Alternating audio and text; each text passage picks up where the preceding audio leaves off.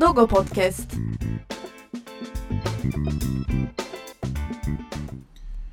Doğo Podcast'in yeni bölümüne hoş geldiniz. Ben Ömer Candadı. Bugün yanımızda avukat Yasemin Baba Yiğit var. Yasemin Hanım, önce biraz kendinizi tanıtmanızı rica etsem sizden. Ben avukat Yasemin Baba Yiğit. Yaklaşık dokuz senedir hayvan hakları üzerine çalışıyorum. iki sene boyunca İstanbul Barosu Hayvan Hakları Merkezi'nin başkanlığını yürüttüm. Şimdi ise İstanbul Barosu Yönetim Kurulu'nda Hayvan Hakları Merkezi'nin koordinatörlüğü görevindeyim aynı zamanda. Amacımız hayvanlara adaleti gerçekten sağlayabilmek ve bu yönde toplumu da bilinçlendirebilmek. Çalışmalarımız bu yönde ağırlık kazanıyor. Bugünkü yayınımızın da amacı sanırım aynen bu şekilde. Çok teşekkürler öncelikle zaman ayırdığınız için. Ee, aslında ilk sorum, daha doğrusu bugünün genel gidişatı genel olarak Türkiye'de hayvan hakları ve üzerine yapılan çalışmalar hakkında olacak. Ee, ben ilk sorumla başlamak istiyorum. Türkiye'de hayvan hakları ne derecede korunuyor? Aslında bunu birazcık daha e, açalım istiyorum. iki bin dört senesinde Türkiye'de kabul edilen bir kanun var. Hayvanları Koruma Kanunu. Zaten en büyük yanlışlık kanunun adıyla başlıyor. Çünkü bizler hayvanları koruma kanunu diyerek hayvanların aslında korunması gereken birer canlı olduğunu bilinçaltında kabul etmiş oluyoruz. E, gönül isterdi ki Hayvan Hakları Kanunu olsun. En büyük temennimiz geleceğe dönük bu yönde. E, iki bin dört senesinde çıkan Hayvanları Koruma Kanunu'ndan sonra hayvanların korunmasına dair uygulama yönetmeliği yürürlüğe girdi. Bu yönetmelik çerçevesinde e, ilgili kanundaki düzenlemelerin detaylarına yer verildi. Şu anda elbette e, Avrupa'daki kanunlara kıyasla cezai müeyyideler konusunda ve hayvanların hukuk süje, süjesi olarak tanımlanması konusunda eksiklikler içeren bir yasal mevzuat. Kötü değil, iyi niyetle yapılmış fakat dönem koşullarına göre artık yetersiz kalmış ve e, bir takım yeni düzenlemelerin ihtiyaç duyulduğu bir alan haline geldi hayvan hakları bu sebeple. Ee, yaklaşık on dört senedir yürürlükte olan e, yönetmelik ve on altı senedir yürürlükte olan kanun çerçevesinde artık bizlerin gerçekten ihtiyacı olan bazı düzenlemeler var. Fakat e, en son geçtiğimiz dönemlerde e, iki bin on dokuz senesinde mecliste oluşturulan bir araştırma komisyonunda hayvan hakkına ilişkin yasal mevzuatta ne gibi düzenlemeler yapılabilir diye e, bir araştırma yapıldı. Buna ilişkin bir rapor var fakat e, elbette ki raporun da eksiklikleri ve düzenlenmesi gereken yerler var. O yüzden de e, bu rapor meclise sunulduktan sonra tekrardan meclis görüşmelerine daha detaylı olarak yasal düzenlemenin ele alınması ve yeniden revize edilmesi gerekebilir. E, bu, bu durumda da hayvan hakkı alanında çalışan hukukçulardan, sahada çalışan hukukçulardan görüş alınması tabii ki de en büyük temennimiz. Yasemin Hanım, aslında benim merak ettiğim konulardan birisi de şuydu. Şu anda yürürlükte olan yasa beş bin yüz doksan dokuz sayılı yasa olduğundan bahsettiniz ve bu yasanın birazcık da açılımını yaptık aslında. Ee, peki bu yasada ne gibi değişiklikler olmalı? Sizin veya işte genel kanı ne yönde ilerliyor? Öncelikle kanunun adı konusunda biraz önce de bahsettiğimiz gibi bir değişiklik yapılmalı. Hayvanları Koruma Kanunu değil, Hayvan Hakları Kanunu olmalı. İkinci olarak hayvanlara karşı işlenen sahipli ya da sahipsiz olduğu önem göstermeksizin tüm hayvanları kapsayacak şekilde işlenecek eylemler birer kabahat değil suç olarak düzenlenmeli ve bu suçlara ilişkin şikayet hakkı sadece belli kişi ya da kurumlara değil tüm vatandaşlara e, verilmeli. Çünkü hayvan sahibi tarafından şiddet gören hayvanları bu şekilde korumak mümkün değil. Eğer siz şikayet hakkını hayvan sahibine verirseniz hayvan sahibi kendisini ihbar etmeyeceğinden dolayı orada o fiil cezasız kalacaktır. Ee, bütün hayvan hakkı ihlalleri, yani hayvanlara karşı gerçekleştirilen fiziki, psikolojik ya da cinsel eylemlerin tamamı birer suç olarak tanımlanmalı. Hatta cinsel şiddet eylemlerinde cinsel duyguları tatmine yönelik her hareket suç olarak nitelendirilmeli. Bu kişiler artık toplum için tehlikelilik arz ettiğinden dolayı insan ve hayvan, e, insana şiddet ve hayvana şiddet bağlantısı da gözetilerek gerçekten uygulanabilir ve caydırıcı hapis cezası yaptırımları arayışı içindeyiz. E, hayvanlara kendilerine özgü hukuk süjesi, yani hukuki tanımlama getirilmeli. onların duyguları olan, hissedebilen varlıklar, canlı varlıklar olduğu bir kez daha vurgulanarak ne eşya ne kişi statüsü değil ama kendilerine özgü bir hukuki statü tanımlaması yapılmalı. E, yasaklı ırklar sorunumuz var biliyorsunuz. Ne yazık ki yurt dışında çoğu ülkede e, bebek bakıcısı olarak nitelendirilen işte pitbull, dogo gibi bir takım Türkiye'de yasaklanmış olan hayvan e, köpek ırklarına ilişkin e, düzenlemeler var. Siz bu köpekleri dövüştürmeseniz, hiçbir vahşilik göstermese bile herhangi birinin şikayeti üzerine ya da reisen e, bu hayvanlara el konulması ve hakkınızda da yüksek idari para cezası yaptırımları uygulanması söz konusu. Yani ne yazık ki bir kişi hayvana şiddet uyguladığında uygulanacak para cezası bir birimse, siz hiçbir saldırganlık gösterme, göstermeyen bir yasaklı ırk hayvanı beslediğinizde evinizde neredeyse on birim fazla para cezası yaptırımına tabi tutuluyorsunuz. Bu kesinlikle adil ve hukuki bir düzenleme değil. Bu yüzden de öncelikle hayvanları tehlikeli ya da yasaklı olarak adletmektense e, muhakkak ve muhakkak hayvan sahiplerinin bu konuda e, tehlikeli olup olmadığı değerlendirilmeli. Çünkü bu hayvanları vahşileştirmeye çalışan, saldırmaya eğilimin e, saldırmaya yönelik eğitmeye çalışan kişiler insanlar. Hı hı. O yüzden de şunu unutmamalıyız. Bir kedinin de tırnakları var. Bir Golden Retriever cinsi köpeğin de tırnakları var. Yani ırkından dolayı bir hayvanı tehlikeli ya da yasaklı olarak yaftalamak kesinlikle e, kabul edilebilir bir düzenleme değil.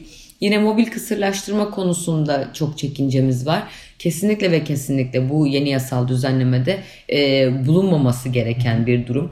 Belediyelerin hem toplama hem kısırlaştırma başta olmak üzere bir takım kendilerine ait olan hak ve yükümlülükleri çoğu zaman ihlal ettiğini Hı. ya da yerine getirmediğini görmekteyiz. Bu kasten ya da ihmalen olabilir ama belediyelerin bu yükümlülüklerine aykırı davranmaları halinde onlara ilişkin, kamu görevlisi olsun olmasın onlara ilişkin muhakkak ve muhakkak e, adli ve idari yaptırımlar getirilmeli ve bu yönde caydırıcılık kazanmalı. E, baroların hayvan hakkı ihlallerine ilişkin davalarda doğrudan müdahilliği kabul edilmeli. Yani nasıl ki bir çocuğa karşı gerçekleştirilen ya da aile içi şiddette e, yaşanan eylemlerde bakanlığın müdahilliği otomatik olarak değerlendiriliyorsa, baroların da hayvan hakları merkez ve komisyonlarının otomatik olarak bu davaları takip edebilmesi sağlanmalı. Ee, yine barınaklar konusunda, yani barınakların işleyişi, barınaklardaki hak ihlalleri konusunda düzenlemelere ihtiyacımız var. Barınakların kapılarını hayvanseverlere ve vatandaşlara kapattıklarını ne yazık ki görmekteyiz.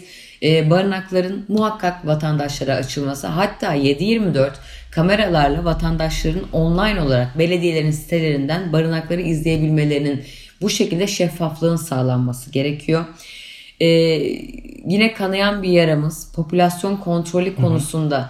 Eğer siz üretim, satış ve ticareti yasaklamazsanız ve çok uzun vadede bunu yasaklamazsanız, hem sahipsiz hayvanların e, yeni birer ev, yuva edinmelerini engellemiş olursunuz, hem de terkin, bu üretim, satış hı hı. ve ticaretin kısır döngüsünde neticesi olan terk eyleminin önüne geçmeniz mümkün hale gelmez. O yüzden de mutlaka ve mutlaka artık pet shoplarda, merdiven altı, internet üzerinden ya da ev ortamında kaçak bir şekilde üretilen hayvanların üretimlerinin, satışlarının ve ticaretlerinin yasaklanması gerekiyor. Buna ilişkin de ciddi idari yaptırımlar ya da cezai yaptırımlar getirilmesi gerekiyor. Ee, ben bir de peki şeyi de sormak istiyorum bu noktada.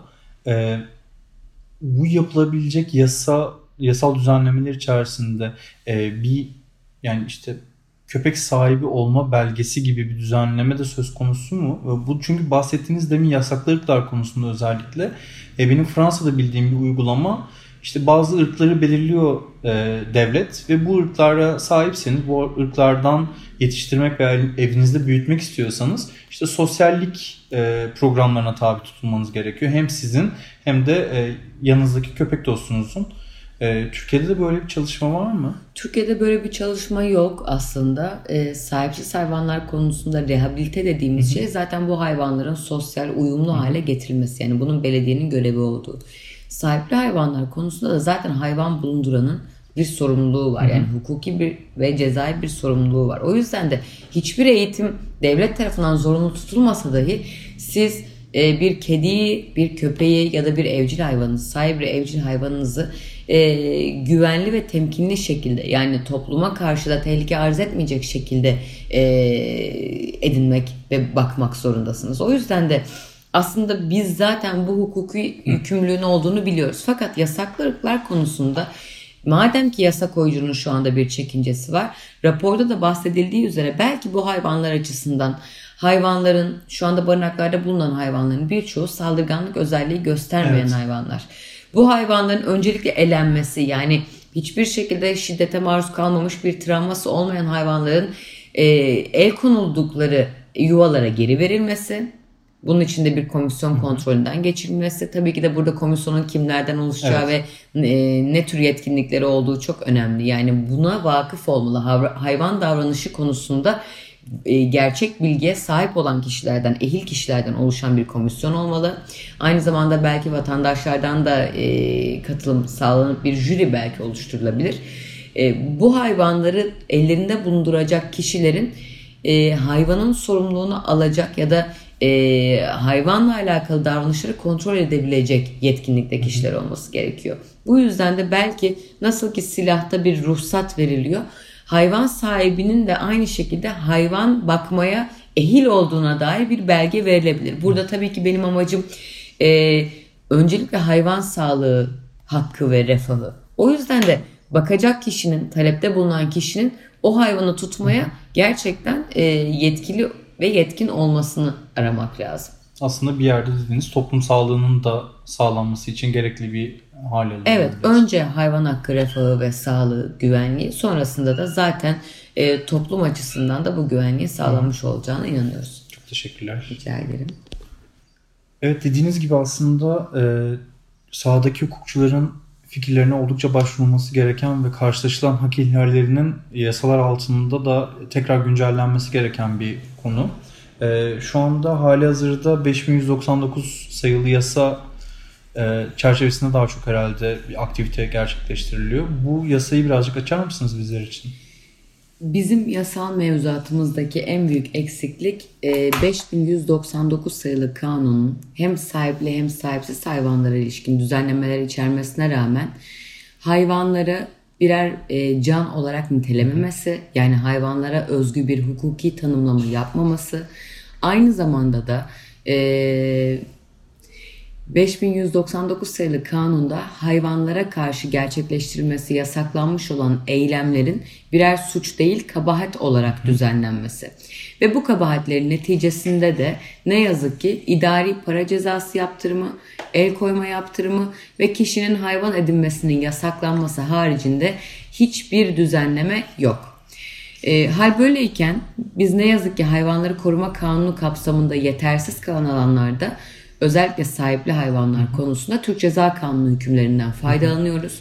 Türk Ceza Kanunu'nda sahipli hayvanlar birer taşınır eşya, yani ne yazık ki mal statüsünde olduğundan kişilerin mal varlığı değerlerinin korunması amacıyla getirilen özellikle düzenlemelerden faydalanabiliyoruz.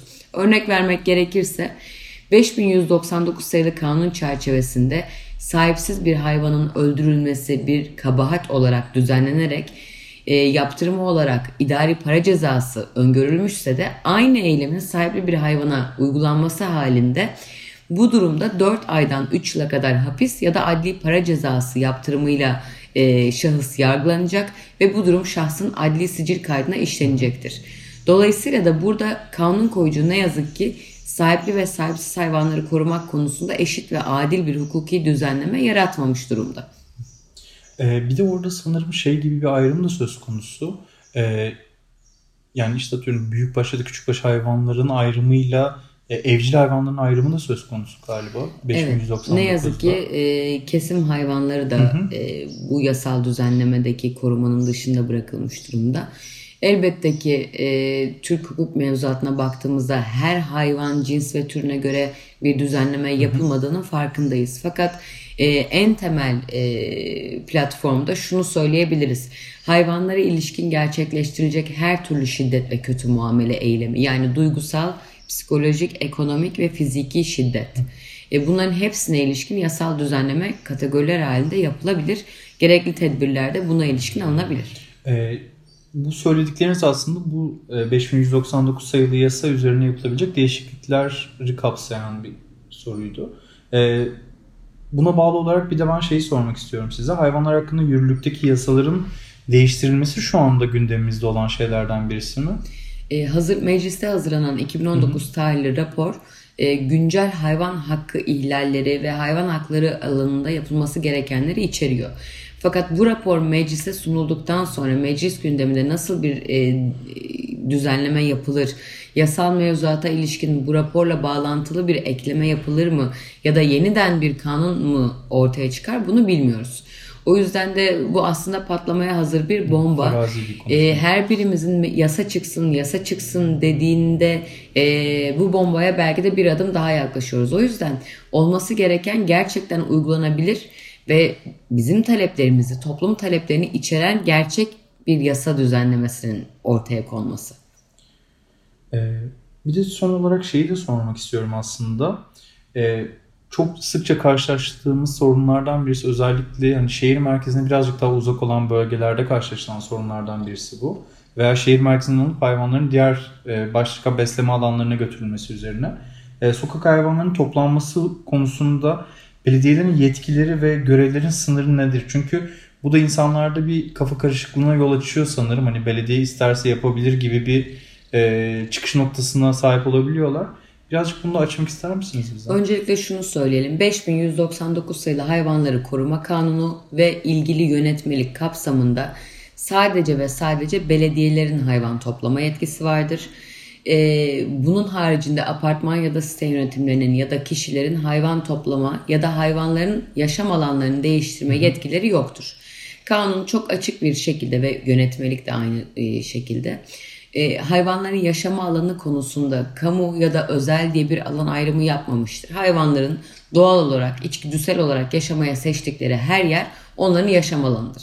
Bu yaşam alanının değiştirilmesi mümkün değil. Belediyeler de kendilerine verilmiş bu toplama yetkisini sınırlı olarak kullanabilirler. Sadece aşılamak, kısırlaştırmak, tedavi etmek, e, gerekiyorsa rehabilite etmek ve bu işlemlerin yapıldığını gösterir, tedavilerin, aşılarının, kısırlaştırmalarının yapıldığını gösterir. Kimliklendirme ve işaretlemeyi yaptıktan sonra, işte küpe takmak, evet, kulağa çentik atmak gibi. Bunları yaptıktan sonra aldıkları ortama geri bırakmak kaydıyla belediyeler hayvanları bulundukları alanlardan alabilir. Toplama usullerinin yanı sıra burada nakil usulleri de son derece önemli. Öncelikle toplama yapacak belediye ekibinin her dönem ehil ehil bir kişi tarafından eğitim verilen ehil bir toplama ekibi olması gerekiyor. Yani alelade toplama yapılamaz, eğitim görmemiş belediye ekibi herhangi bir şekilde hayvan toplayamaz. Toplama da öncelikle hayvan eğer doğal yollarla saldırgan ya da vahşilik göstermiyorsa, tutulabiliyorsa öncelikle elle yakalanarak kafesi olan bölmeli bir nakil aracıyla nakledilmeli. Eğer bu şekilde yakalama mümkün değilse e, kafes, ağ ya da sopa ile bu yakalama işlemi yapılabilir. Bütün bu işlemler denenmesine rağmen hayvan yakalanamıyorsa ancak ve ancak veteriner kontrolünün altında, yani sorumlu barınak veteriner, veterinerinin kontrolü altında uyuşturucu, yani üflemeli tüfek Hı-hı. uygulaması kullanılabilir. Ne yazık ki günümüzde birçok belediyenin daha barınaktan çıkarken bu iğneleri hazırlayarak hiç kafes ve ağ uygulamasına girişmeksizin gelişigüzel hayvanlara bu iğneleri attığını görüyoruz. Bu iğnelerin içindeki anestezik maddelerin tıpkı insanlarda olduğu gibi hayvanların yaşına, sağlık durumuna, kilosuna uygun olarak o hayvana verilmesi gerekiyorken doz aşımı sebebiyle toplama esnasında birçok hayvanın maalesef öldüğünü görüyoruz. Kaldı ki sorumlu veteriner hekim olmadan dahi bu uygulama yapılmakta. Bu durumda belediye kendisine verilen hukuki görev ve yetkiyi aşmak ya da ihlal etmek suretiyle aslında Türk Ceza Kanunu çerçevesinde görevi kötüye kullanma suçunu işliyor. Bu yüzden de toplama usullerine bu aykırılığı gerçekleştirilen, gerçekleştiren kamu görevlileri hakkında Türk Ceza Kanunu çerçevesinde tabii ki delillendirerek bu durumu suç duyurusunda bulunmak mümkün.